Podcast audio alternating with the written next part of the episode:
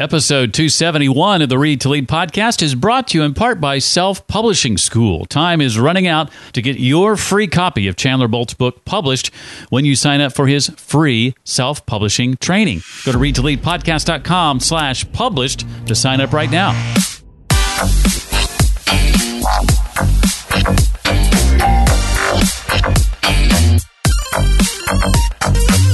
Each one of us is meant to do something to make a difference in this world. And it's not until we really stretch ourselves and open ourselves wide up that we'll find that. Hi there, and welcome to the Read to Lead podcast. You found a podcast that's dedicated to your personal and professional growth. I'm your host, Jeff Brown, and I believe that if you want to achieve true success in your business and in your life, that intentional and consistent reading is a must. Now, the Read to Lead podcast is going to help you figure out what to pay attention to and bring you key insights and valuable ideas from some of today's most successful and inspiring authors. It's hard to imagine today's guest being any more inspiring based on what she's accomplished. We'll sit down with Karen Brown author of the book Unlimiting Your Beliefs Seven Keys to Greater Success in Your Personal and Professional Life, told through my journey to the toughest race in the world. That race is the Ironman World Championships in Kona, Hawaii. I'll ask Karen to share about what racing has taught her about leadership, the importance of not only hiring a coach, but recognizing when you've outgrown one, the success key that Karen calls quote unquote no discipline, and much, much more. One of the things that Karen and I will no doubt touch on is the importance of carving out time for things that are truly important to you, for the things that truly matter, what gets scheduled, in other words, gets done. And one of the things our sponsor is going to help you with is getting that book done. That thing that maybe you've started and stopped a number of times, maybe you've even given up on it. My hope is that Chandler Bolt and Self Publishing School can come alongside you and help you pick up where you left off and cross the finish line, as today's guest Karen Brown might say. The fact is, writing a book is hard, and writing a book that actually makes money and gets read by real people, people other than just your friends and family, can feel nearly impossible. But that's only if you don't have a proven system in place that you can follow. And that's what Self Publishing School and Chandler's training is all about. He's offering training right now for a limited time for free, and you can sign up for that training at readtoleadpodcast.com slash published. And when you sign up for this free training, Chandler sends you a copy of his book published, also absolutely free. It normally sells for $14.99 on Amazon. It has over 500 five star ratings and reviews, but it's yours free just for signing up. You get that book, by the way, whether you show up for the training or not. But I highly encourage this training, especially if you feel like you have a book in you and it's been stuck inside you for far too long. Don't let that be the case for much longer. Again, just go to readtoleadpodcast.com slash published. Karen Brown, uh, who, by the way, is is no relation to yours truly, she is here on her own merits, is uh, CEO of Velocity Leadership Coaching, an executive leadership coaching firm specializing in elevating leadership performance and impact using behavioral neuroscience techniques. Uh, she realized her own performance potential and discovered scientific keys to greater personal and professional success by achieving a lifelong dream of competing in the Ironman World Championships by the way, as a recreational athlete at 46, no less. Uh, she's parlayed this model with 20 years of experience and study in senior leadership, business coaching, and professional mastery level coaching certifications to help leaders elevate their performance and impact with greater velocity and ease. Karen is author of the book Unlimiting Your Beliefs, right up my alley. Seven keys to greater success in your personal and professional life. It's my delight to welcome her. Karen, thank you for being a part of the Read to Lead podcast. Appreciate being here. Honored to be here, Jeff. Well, I want to start by asking you what you see as the the number one thing preventing many people, uh, sometimes yours truly, from experiencing even even greater success. The number one thing that I have researched and personally seen in over 20 years working with leaders and being a leader myself is limiting beliefs. And a limiting belief is defined as follows When we think or say, I don't have enough money, time, talent, support, mm. fill in the blank, to achieve X. And X is our big, audacious goal or dream. Now, is, is someone who is, I think, self-described? Uh, I don't want to put words in your mouth, but I think I've heard you say that you didn't necessarily consider yourself a super talented athlete. Is that fair to say? Yeah, I still don't. so, in part because of that, you found you were saying some things to yourself in relation to uh, some dreams, like running the Ironman. Uh, that, that that's just something you, you could never do. How did you switch from saying I can never do that to saying I'm going to do that? I mean, is it just a matter of flipping a switch and then eventually saying it enough that you believed it, or or is it something else? It's something else. And this is exactly why I wrote the book, mm. because it's the something else that I discovered uh, that took me more than 25 years to discover. Then, once I discovered it and learned that it was a scientifically proven phenomenon, and therefore I, I also learned how to conquer it and transform mm. it, then that's when I got to the Ironman two short years later and transformed my personal and professional life along the way. Uh, so, the how behind it is how our unconscious mind works. So, if you go back to when we were cave people running around, uh, we uh, our unconscious mind had to instantaneously judge and decide about something that was happening to us whether it was friend, food, or foe, mm. and get us to take immediate action so that we could survive another day. Now, the same pattern still works in our unconscious mind today, only we, I specifically, uh, we don't realize that it's happening because it happens almost as fast as the speed of light. Mm. We just think that it's a fact uh, that we thought up and therefore is a reason that we can't do something, that we can't achieve something. That's exactly how the process goes. And when our unconscious mind is faced with something dangerous, different, or new, which was the Ironman World Championships for me, mm it its default is always nope, we're not going to be able to do that. Basically, because of this, you know, just this sort of default setting in the operating system from when we were cavemen, mm. cave women. So, what I came to understand in 2010 through actually taking a business class and doing a lot of reading, thus your show, is that okay, it's it's simply a behavioral pattern of the unconscious mind. And so if it got created, then it can be changed, mm. right? Because I didn't have this limiting belief pattern happening in other parts of my life or other parts of my professional life. I mean, I was a successful executive and internal business coach at the time. And there were plenty of things, both personal and professional, that I was pursuing with no hesitation, had not held myself back mm. from that. And it's because I knew without a doubt I could accomplish them. And I know right now bells and whistles and light bulbs are going on above people's heads who are listening because it, it's the way we all operate. Except when I came to the Ironman World Championships. Mm.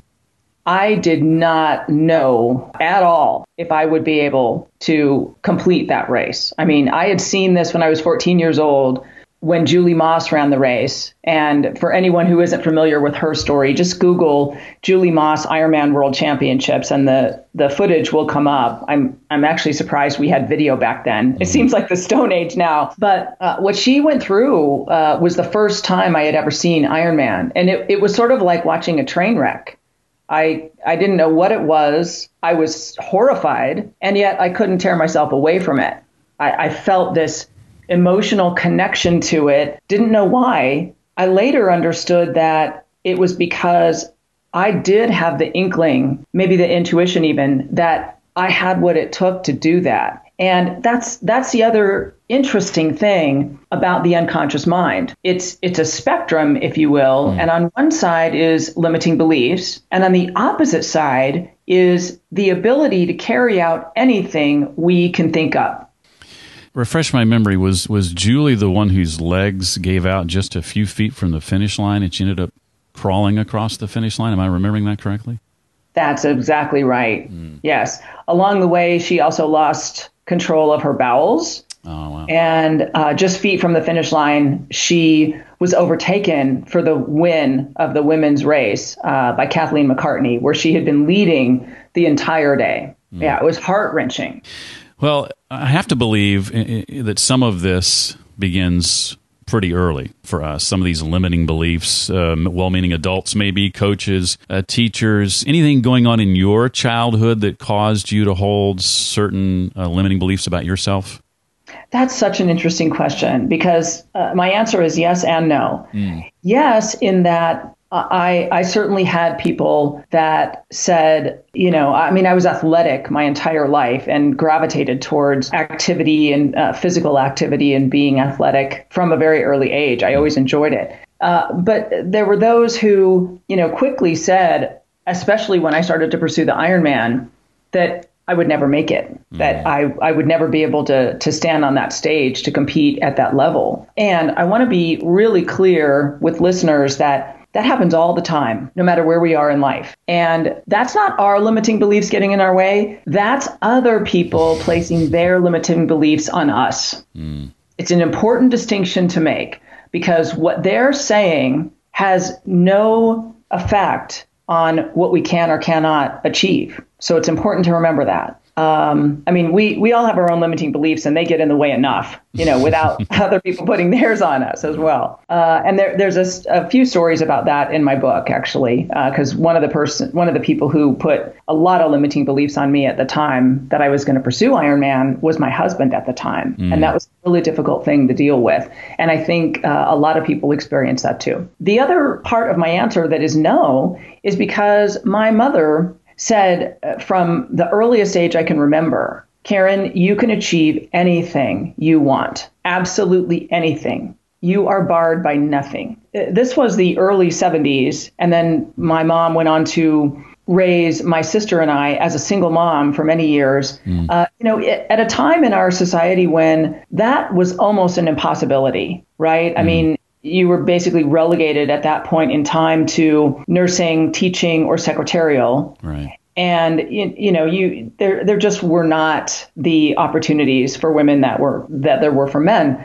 And yet, my mom often outperformed a lot of other people, mm. including a lot of men, in higher positions than she was. And she, I just remember her being such uh, an amazing example of what it was to be an independent woman and to be able to achieve anything uh, she wanted and anything I desired. And that's what I carried with me and still do today. And it, it made a huge difference when I started to conquer my limiting beliefs and then pursue and ultimately uh, cross the finish line at the Ironman. Mm in regard to other people projecting their limiting beliefs on you, is it safe to say, Karen, that you are very careful about who you spend your free time with? Absolutely. Yeah. And you know what? I didn't learn that mm. until 45 or 46. You know, it, it didn't come uh, blatantly clear to me until this Ironman process. I mean, it, it, as soon as I verbalized to uh, you know the people close to me that I was going to do this, it it was astounding to me how very few people immediately, without question, said, "Yes, I'm with you. Mm. I support you. Mm. What what can I do to help?" All the rest were doubting Thomases. Mm. You know, they they came back with some sort of doubting uh, response or another. I found that highly fascinating. To be fair, I'm also a student of human behavior, so I find all human behavior fascinating, right? right. Well, one of the parts of the book that I enjoyed relates to what you were just talking about, and it's this group of ladies primarily. I think there were some men here or there as, along the way as well, certainly, but primarily this group of women. Uh, your sister, uh, a close friend of hers, I believe, a good friend of yours, that were those supporters that were that were with you throughout the process. How much of, of a difference did that make? Having them there consistently from the very beginning, wholeheartedly believing in you till the very end, uh, literally being at the finish line they made all the difference. Yeah. We call them Team Sistas, S I S T A S. Uh, and there are photos uh, of us at the Ironman World Championships. They had bright orange shirts made with that saying on it. And actually, Mike O'Reilly, the voice of Ironman, uh, he interviewed them because he saw the shirts and he wondered what the story was. Uh. Yeah, they made all the difference because when it was so challenging that I wanted to give up, each one of those women would stand me back up and they would give me the pep talk. Gosh, I'm I'm getting choked up now. Um, and they would say, You're meant to do this. Mm. You can do it. I believe in you. And you know what? This is just a, a short term, difficult thing that you're going through right now. But you, you do this next workout or you get through this day, tomorrow is going to be better. And the day after that is going to be even better. And this is how you get to cross the finish line at Ironman. Mm. Yeah, they, they made all the difference. And they th- those people, you know, we need those people. And I call I call them border bullies uh, in the book because we all need those people on our side, you know, to even borrow their belief in us when we're questioning. You know, speaking of getting choked up, um, I have to admit that as a former uh, broadcaster and announcer, I, I, I, was particularly moved by you sharing the story of the the Ironman announcer, taking time to to get to know your friends, learning your story, and then hearing him talk about you on the loudspeaker brought me to tears. Just the the the emotions that you must have been feeling having watched this on television for so many years and hearing him and then hearing him actually say your name and encouraging you as you started the race and then and then that that that uh, I won't I won't steal the thunder unless unless you want to share it. That that that thing he said at the end of the race, uh, again repeating your name and and and welcoming you to the finish line. Yeah, yeah. I I won't give it away either. I don't want to be a spoiler. Uh, because it, it's in what I think is is truly the best chapter of the book. Mm. But I will say this: it, it, caught me completely by surprise as I was coming into the transition area from uh, the bike, which is 112 miles, after doing a 2.4 mile swim in the ocean. And I came in on the bike to transition about 5:30 in the evening. We had started at seven o'clock in the morning, mm. and as I was coming in and then headed out, Mike Riley, sorry I mispronounced his name earlier. Mike Riley actually communicated two very personal, individual messages to me.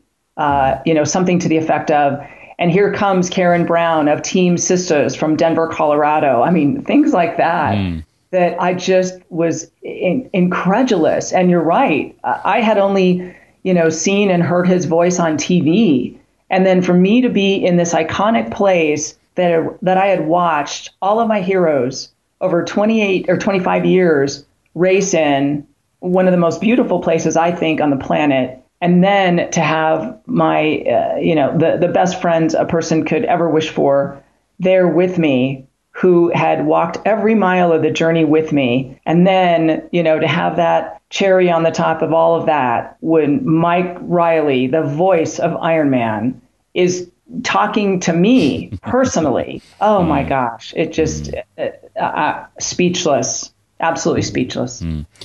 Well, I know one of the keys that you talk about in the book is, and we've talked about people who've supported you. We haven't talked about uh, one in particular, uh, your coach, and that being one of your uh, your seven keys. But part of that too, I think, uh, is is recognizing when you've outgrown a coach because you you switched coaches along the way, did you not? Yes, I did. Actually, I switched coaches a month before the Ironman. Wow. Yeah, it was scary.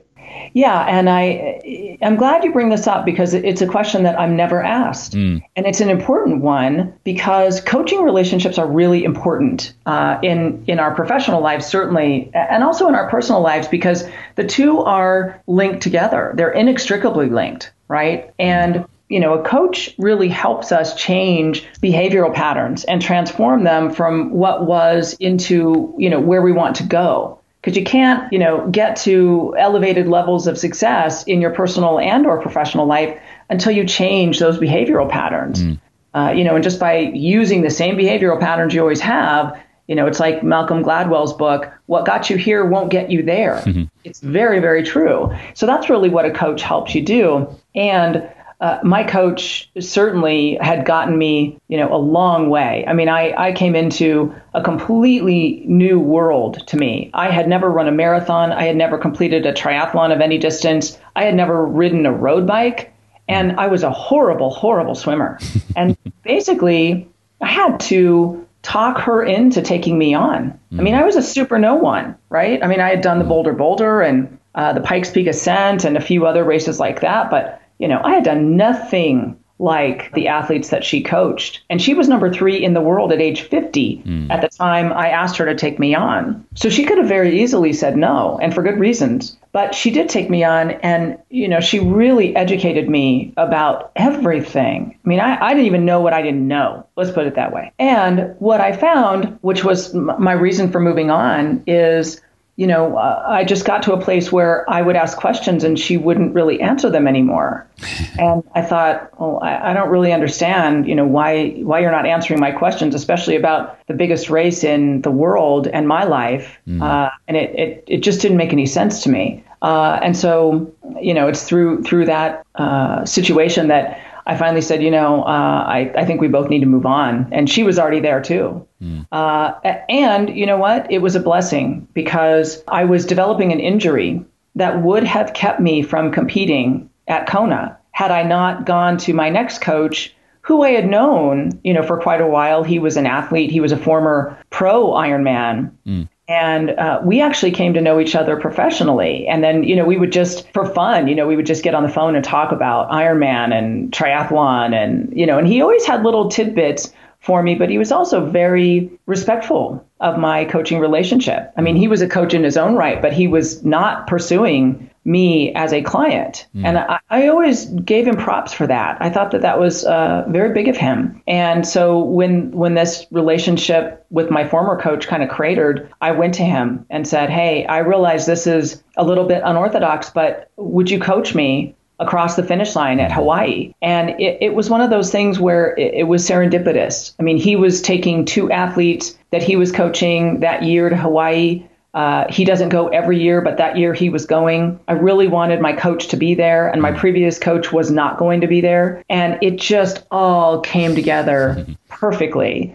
And by the way, he uh, very uh, accurately diagnosed uh, a little pain that I was having sent me to the person uh, who I go through in the book, or I introduce in the book. His name is Bob Cranny, and he wrote the intro to the book. He is, I'm pretty sure he's an angel walking the earth, first of all, but he's also the most talented physical therapist I've ever mm. gone to. And I think he's also really a therapist because you come out of his office just feeling fantastic. And every other athlete, including a lot of the pros, have said the same thing about him. And he can fix whatever's wrong with you. So thank goodness, you know, for all of those things happening, you know, I firmly believe everything happens for a reason. And you know, because of that change in my coaching relationship, then I did cross the finish line healthy at the Ironman World Championships and uh, never never repeated that same pattern again. One of the things I appreciated about your story too was I know for many of your races there would be little things that would happen that would cause you to sort of have in your mind at least little you know moments of panic or you know I lost my straw and I got to send somebody to Starbucks to get a straw you know things like that. And what I liked about the the the Kona race in Hawaii was you seemed to just be able to enjoy yourself, not not just run a race, but notice what was going on around you, and even shouting out to people, "You're complaining." there, were, there, were, runners around you complaining, and you're like, "What are you people? like, Do you realize where you are and what you're doing right now?" I just loved that attitude that you carried throughout. Yeah, and that that's a, a an interesting story because as I was preparing to start the race that day, I was feeling that uh, you know rush of adrenaline and going through a mental checklist and constantly looking at my watch and you know replaying revisualizing the day that i wanted to have in my head mm. and all of a sudden it hit me that i had a choice on how i wanted to spend the day that i could either be a slave to the clock and miss out on the full experience of it or I could lean into all the training and all the preparation I had done, knowing that the outcome was already in the tank, really, mm-hmm. from all of the training. Mm. And that I could just forget about the clock and do what I had trained to do. And that would afford me the opportunity to feel the entire experience. Mm.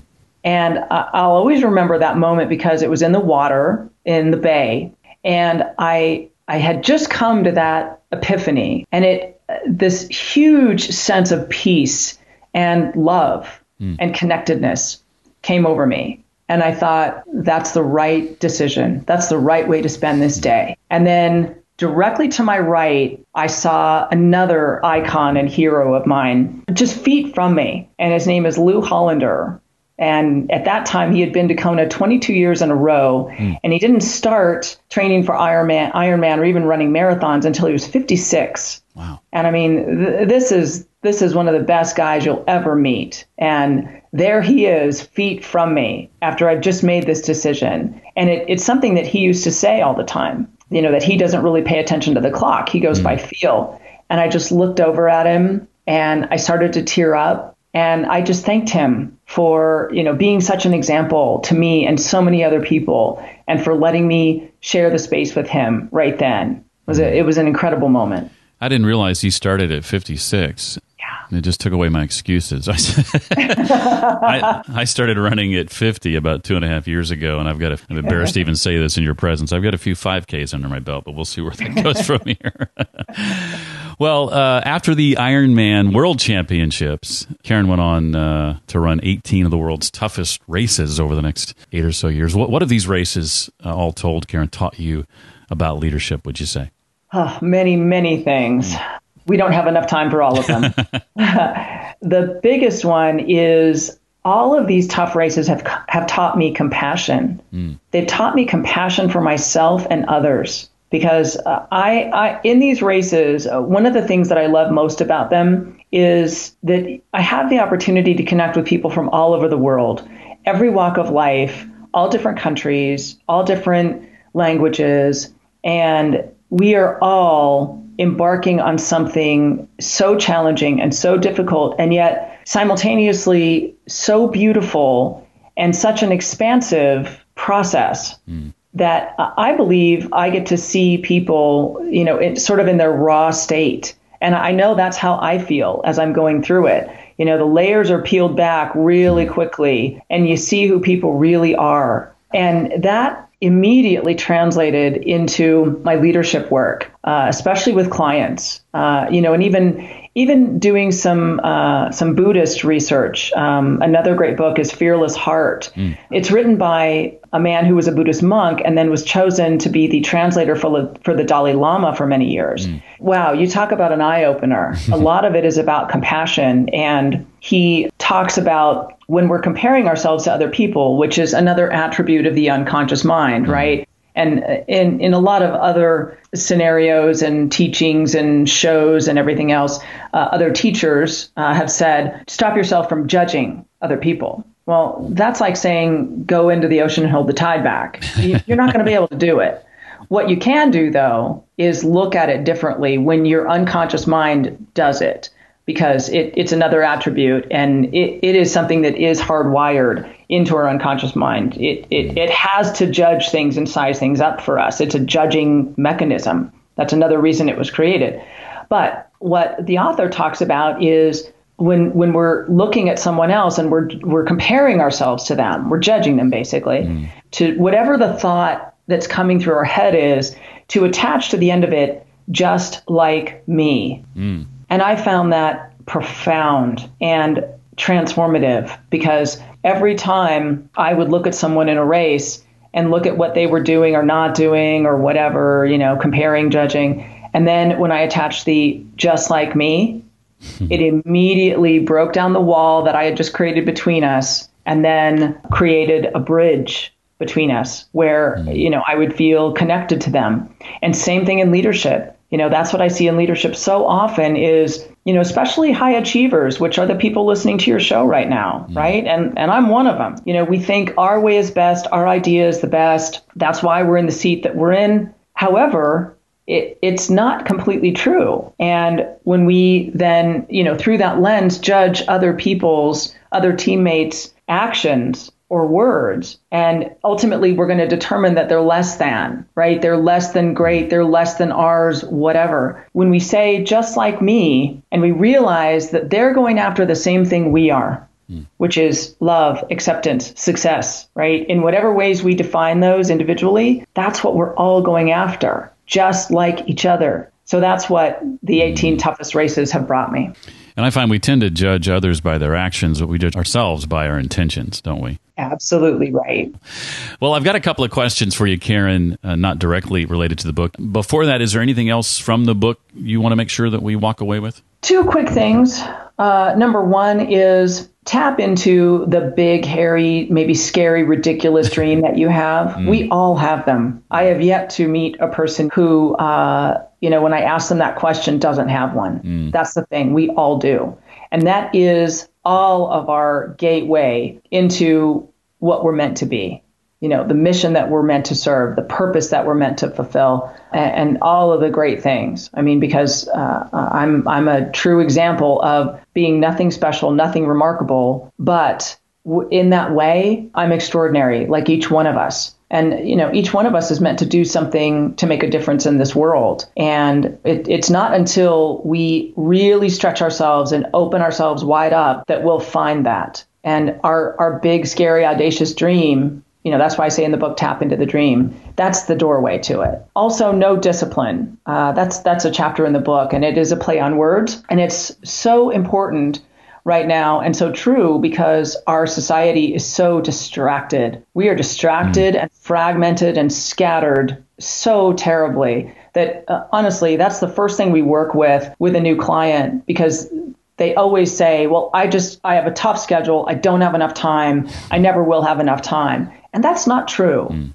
because all of us have the same 24 hours in a day, but we can all point to other people who get a lot more done than we do. They have the same 24 hours. They're not manufacturing more time.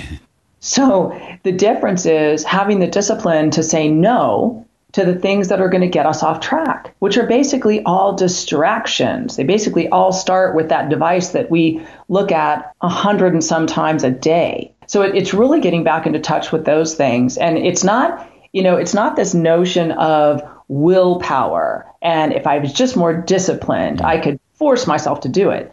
No, if that were the case, you would have already. No, it's about being able to say no to all the things that are going to get you off track from what you really want to accomplish, what's going to bring happiness and fulfillment and purpose uh, and and be able to fulfill your mission. Yeah. Otherwise, all this other stuff is just a distraction from those things.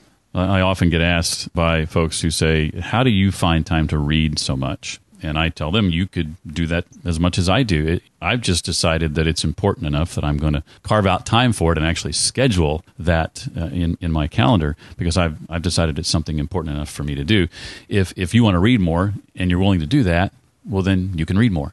it's that simple. Absolutely right. Yeah, oh, I totally agree. And in fact, uh, you know, when I was pursuing Ironman, you know, I went from working out five, six hours a week to having to make room in my schedule for 22 to 24 hours a week. Mm.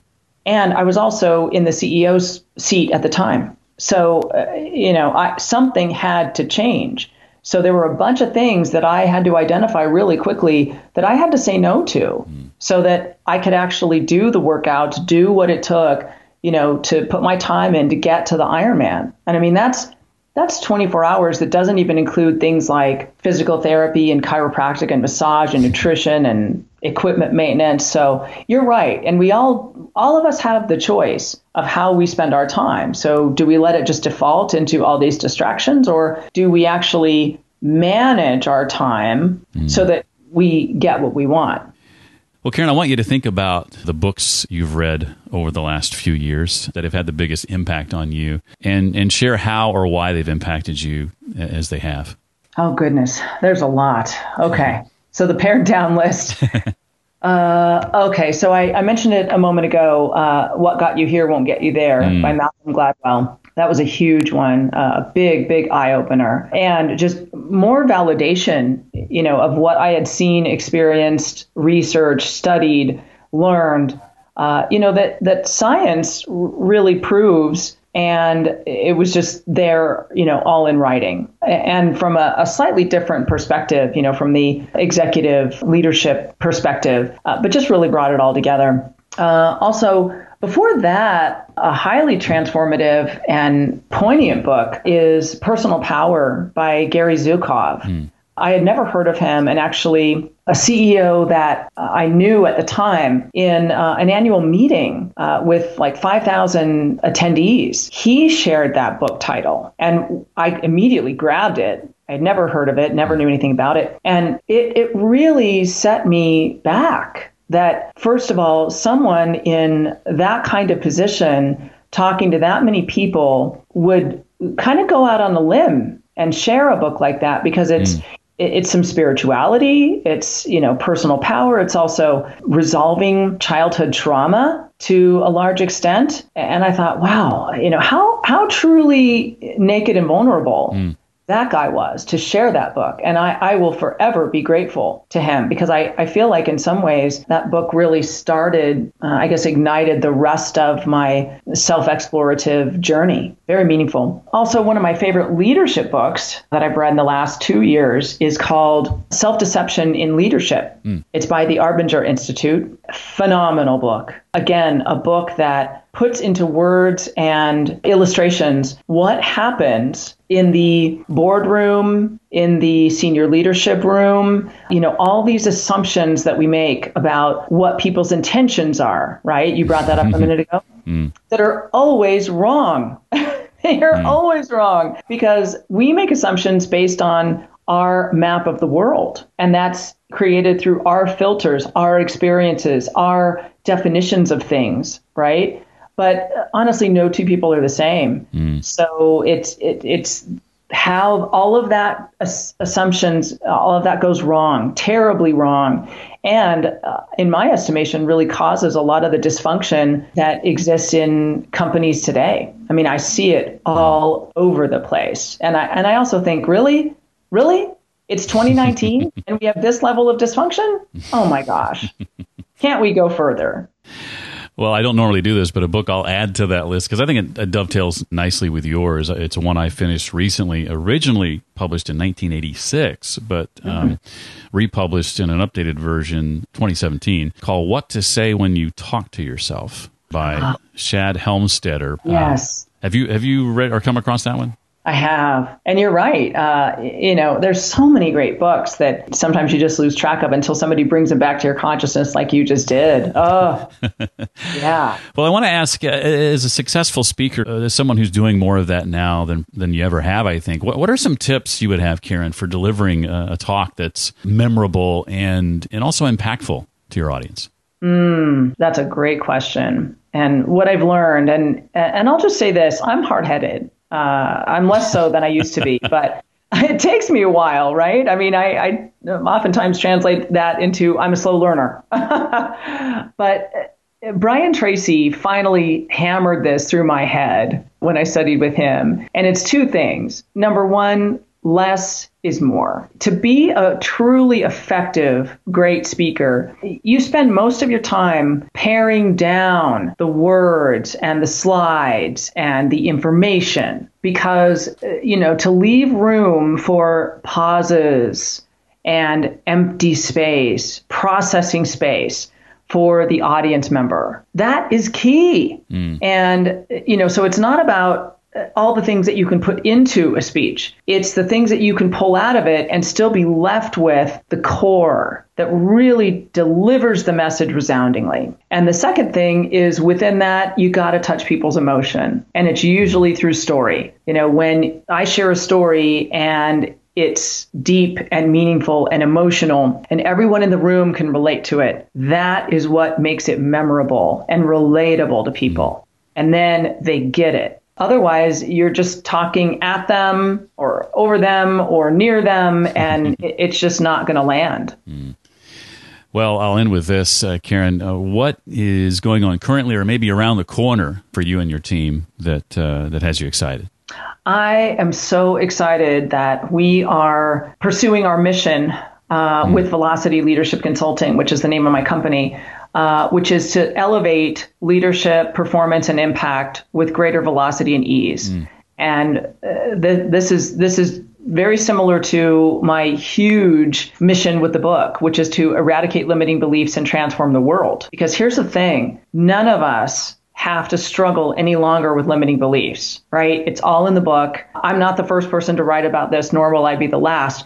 And it's all backed in science. So none of us need to struggle any longer with limiting beliefs and think about how our world and our lives will be transformed when we don't struggle with them anymore. And same thing with our mission with leadership, specifically senior leadership. I mean, I still see a lot of, shall we say, blind leaders, you know, who are not self aware, or even self aware leaders who can be so much better than they are. Mm.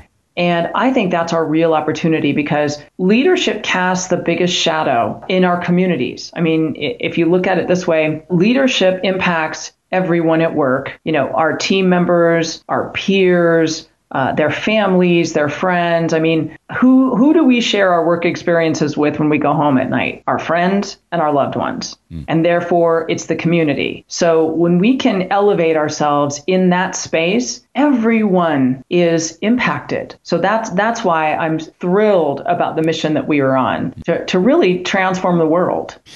Well, the book again is called Unlimiting Your Beliefs Seven Keys to Greater Success in Your Personal and Professional Life, told through my journey to the toughest race in the world. And her name is Karen Brown. Karen, thank you so much for giving of your time and sharing your expertise and your experiences. I've enjoyed reading the book and hearing about them, especially straight from you. Thank you, Jeff Brown. What an honor to be on your show. You'll find a video that Karen has created going into detail about a particular neuro technique to help clear limiting decisions at velocityleadershipconsulting.com slash greater. That's velocityleadershipconsulting.com slash greater. A link to that uh, page is also in the show notes for this episode where you'll find all of the links and resources we talked about.